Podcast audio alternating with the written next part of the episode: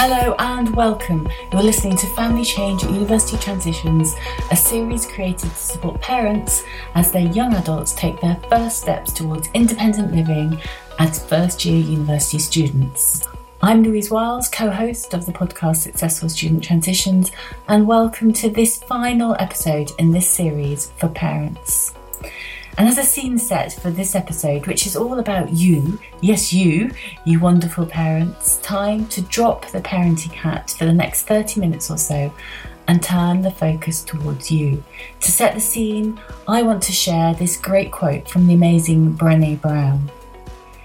People may call what happens at midlife a crisis, but it's not. It's an unraveling, a time when you feel a desperate pull to live the life you want to live not the life you're supposed to live. The unraveling is a time when you are challenged by the universe to let go of who you think you are supposed to be and to embrace who you are. Brené Brown. So, with a spirit of discovery, welcome to this episode. So, hello and welcome. We hope that you have enjoyed these past seven episodes that we have designed to help support you and help you as you support your young adults through this university transition. So, over the seven weeks, we've shared 35 tips in total, and we really hope that some have resonated and helped you as you've supported your young adult through this transition. We'd love some feedback about the podcast episodes. We'd love to know what has helped, perhaps what was missing, and what you'd like to listen to in the future. So if you have some feedback that you'd like to share with us, please email me, Louise at louisewiles, W-I-L-E-S dot com. So that's Louise at louisewiles.com. I'd love to hear from you and just get some feedback. But today we're bringing this series to a close and we're going to focus on another five tips, which are all designed to help you to focus on you rather than on how you're supporting your young person, so your young adult. It's all about you today. Now, in episode 42, we talked about coping with the empty or emptier space created by your young adult heading off to university. And we've mentioned in episodes that this experience represents a life transition for you as well as your young adult. You know, you're moving from perhaps full time parenting or perhaps reduced parenting to less parenting. Um, and life as you knew it with kids full time at home has changed. And no doubt you have fewer day to day childcare responsibilities. You may have other kids around, but you know, the one relation to your university transition, young adult is reducing. And so we think at this point, it's really nice to spend some time thinking about yourself and your interests. And I know that that can feel a bit uncomfortable. You know, I know if I sit down sometimes to do this kind of thinking, it can almost feel like, oh, well, should I be spending my time on this? This is a bit kind of selfish. Surely there's 101 other things I could be doing. um, and for parents, you know, that we're so focused on family and others, that's that's really understandable. But I think it's really now time for thinking a bit about the future and what you want to experience as part of that. Yeah, as some of the space that opens up, you know, giving you more time, you perhaps now have more time and freedom to try and do new things. And for other people, perhaps creates space to ask some of those existential questions. What do I want to create in my life? And what do I want for the next stage? And in a previous episode, we talked about you know, the experience of transitions, and we referred to Bruce Feiler's book, Life is in the Transitions. And he talks about three sort of phases, if you like, of the transition process. The first was the long goodbye, tied up with the elements of perhaps sadness, a bit of loss, that sort of signifies the end of one phase of our lives and moving on to another. Then there was the messy middle, and that's all about kind of a phase of what now? It's about exploration and discovery and trying new things, being curious, and then new beginnings, getting going with trying new things and moving forward. And he suggests that these three phases are not necessarily linear. Some people might jump to new beginnings and not really have spent much time being sad about their young adult leaving. That's fairly normal and you know we're excited to move on as parents. We know that they'll be back. We'll see them again. So it's not something to be too sad about. But for other parents it hits them more at, and and they perhaps have spent time at the long goodbye feeling sad and looking back a bit and coming to terms with where they are in life. It's different for different people. We all jump around these three stages. But today we're going to talk a bit about the messy middle and new beginnings. So that's where the focus is today. And this is for you if you're wanting to give some thought to it. If you're sitting here listening and thinking, I'm perfectly happy with where things are now, then this episode perhaps isn't for you. So we're not saying you should be doing anything. Um, this is just an idea and some suggestions. If you feel you would like to give some thought to, yeah, what's going to come next in life. So if you feel there's a gap that needs filling, perhaps, or you want to make some changes and reflect on how things are, then this is for you. So, um, Jennifer Petriglieri um, has a great book called Couples That Work. And she, in that, she talks about various transitions through sort of married life. Um, but what interests me about what she says about transitions is, is, that, is that transitions, she thinks, are about our inner worlds.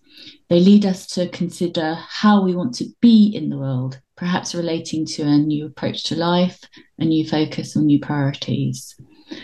And for some, this new way of being will then lead to new ways of doing. So it may lead to a new correct career direction, new hobbies, interests, relationships, and so on.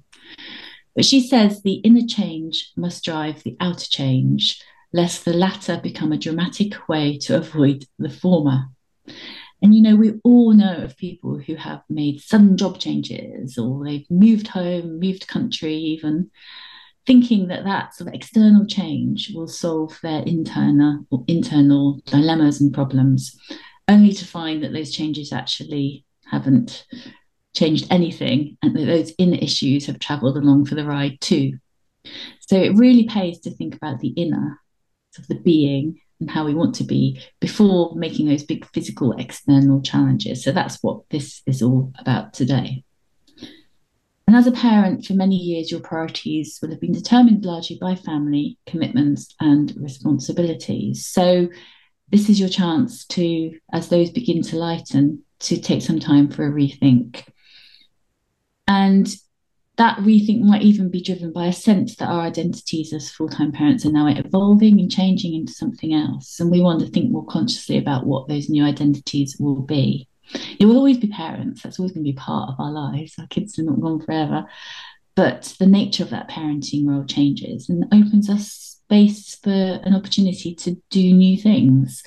So, Elizabeth, I'm really, Elizabeth's here with me today. I'm really interested to know, as you've sort of evolved through these stages and transitions in life.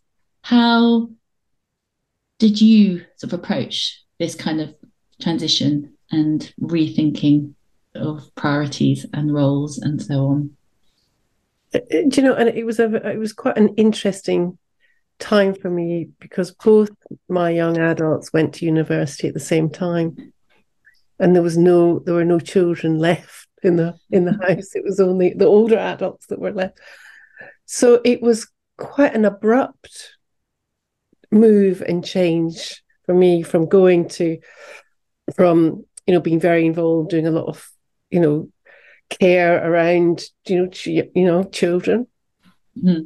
to them not being there at all mm. um and i think of course there was sadness around and there was also a feeling that there were there was a huge opportunity for me to do other things. Mm-hmm. And I think that other the other things were about work for me mm-hmm. because I had as a as a working mum often you know my my days were peppered through thinking I have to do this and I have to do that and how am I going to fit it all in and of course it never you never do but now there was there was space to do that mm-hmm. and so i put both feet really back in a in a work mode mm-hmm. rather than maybe having one in and one out yeah, yeah so i viewed it as an opportunity to do that mm-hmm. something in a different kind of way. Yeah, yeah. And I think that's probably a reality for many parents, you know, when you're splitting your time between the parenting role and a work role, particularly if you're self employed, you know, you don't have your hours of decreed to you by an employer, it can be quite a challenge. I certainly find that to protect that work time, perhaps, because you do respond, don't you, if your kids demand something. My my daughter's just done that this afternoon, and that's distracted me for probably a good hour of my day. That all adds up, doesn't it? So yes, yeah, the chance to to to yeah, focus fully on the new thing.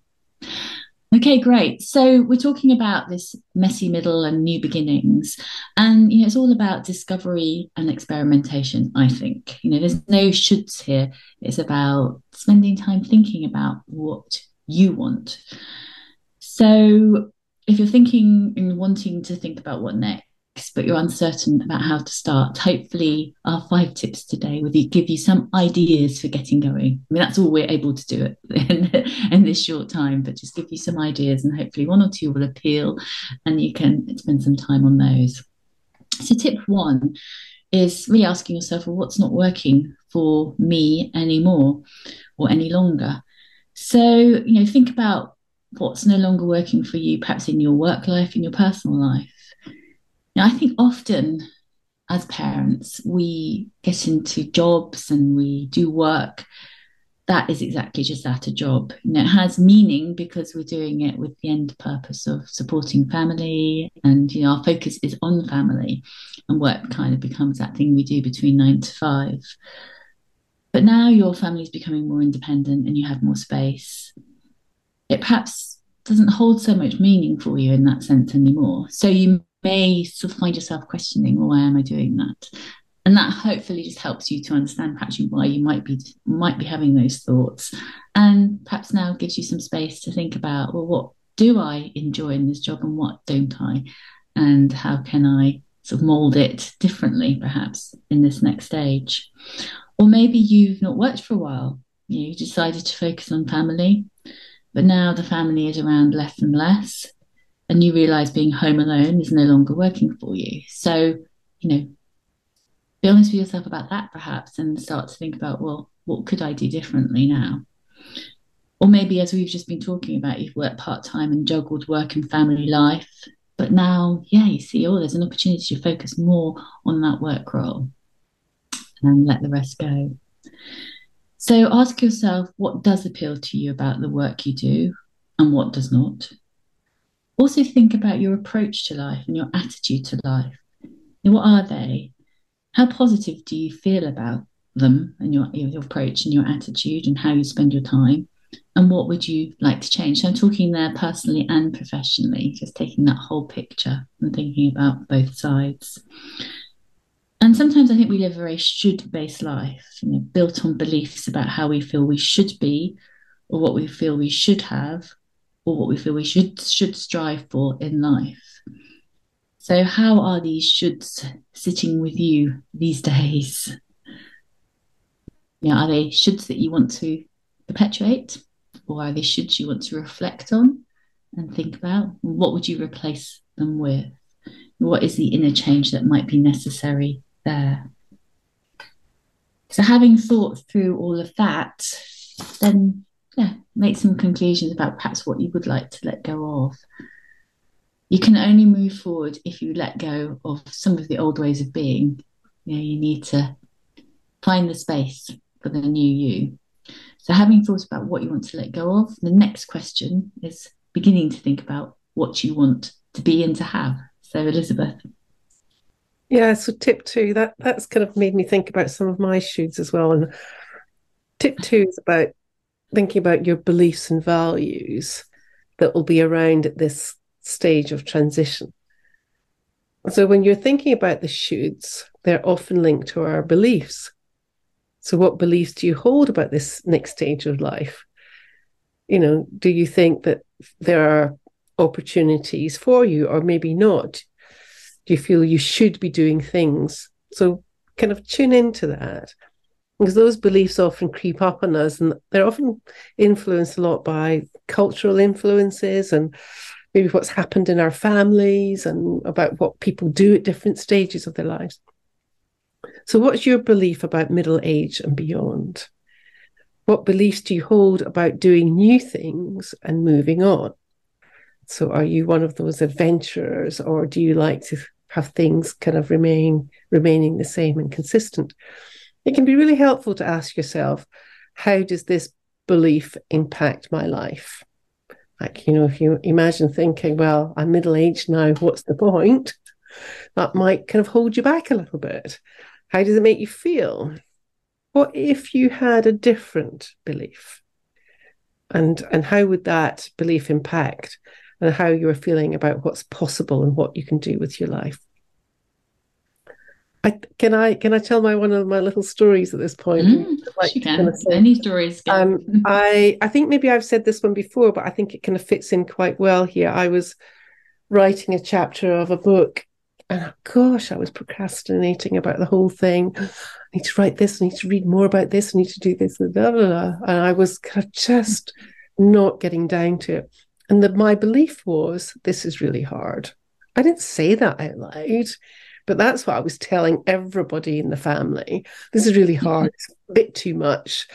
You know, I'll never get it done.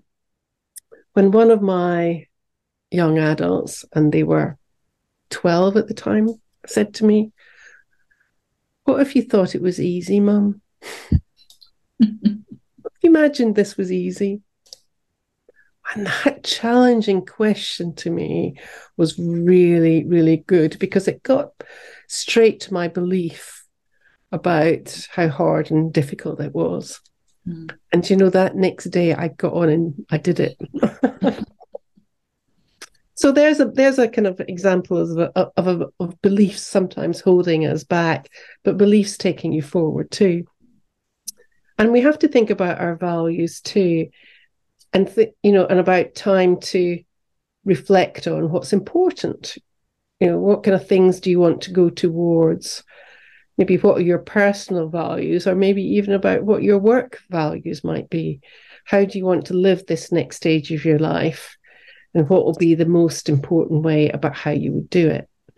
So maybe take some time to think about you know your personal professional values. What's important to you? What what are you going to do how am I going to live up to those values? How am I going to act them out? If, there, if you have some values, it's all very well them being on paper, but they need to be acted out. So, what about tip three, Louise? Yeah, yeah, and actually, just going back to your your belief that this is hard, I think sometimes perhaps one of the beliefs you might attach to this experience, this whole experience, is that it's hard. So mm. perhaps challenge you slightly there and say, okay, well, what if it wasn't hard? What if it was? What if it was easy? Yeah. Or fun, or a time for some enjoyment around doing things differently. Yeah.